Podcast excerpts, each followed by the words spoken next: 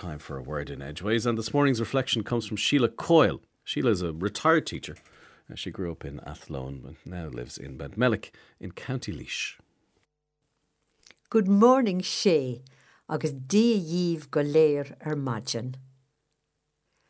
My electric kettle gave up the ghost recently.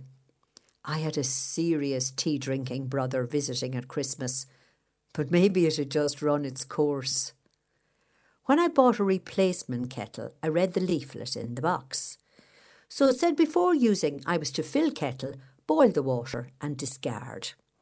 I was then to refill the kettle, boil the water again, and pour it away to remove any manufacturing dust. Now, I come from a time when hot water was not as plentiful as it is today in our houses. So, to throw two full kettles of boiling water down the sink would have been akin to a mortal sin. I just couldn't do it. It's the way we were reared, as a friend of mine says.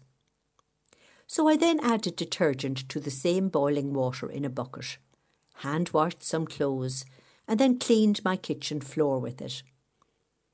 Now, while I was doing this, I kept thinking of my late mother. She had a phrase, nice hot water, and nice hot water was never wasted. If she hand washed one of her blouses in a basin, she would then put in a pair of her stockings. While the water was still hot, she'd throw in a few pairs of my father's dirty socks. Then she might rinse out a dirty floor cloth. Now, this would be an old vest worn by three or four of her children, or maybe the tail of an old shirt. Then, and only then, would the basin of water be discarded. So you see where I'm coming from. There was no waste.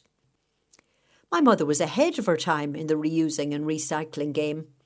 The throwaway culture hadn't started. Greta Thunberg would have loved her. Nowadays, many of the things we throw out haven't always reached the end of their useful life.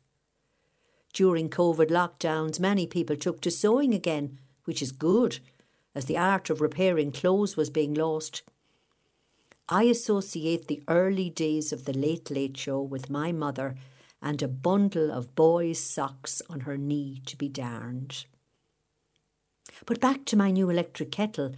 The leaflet says it'll boil a cup of tea in 45 seconds, saving up to 70% in energy.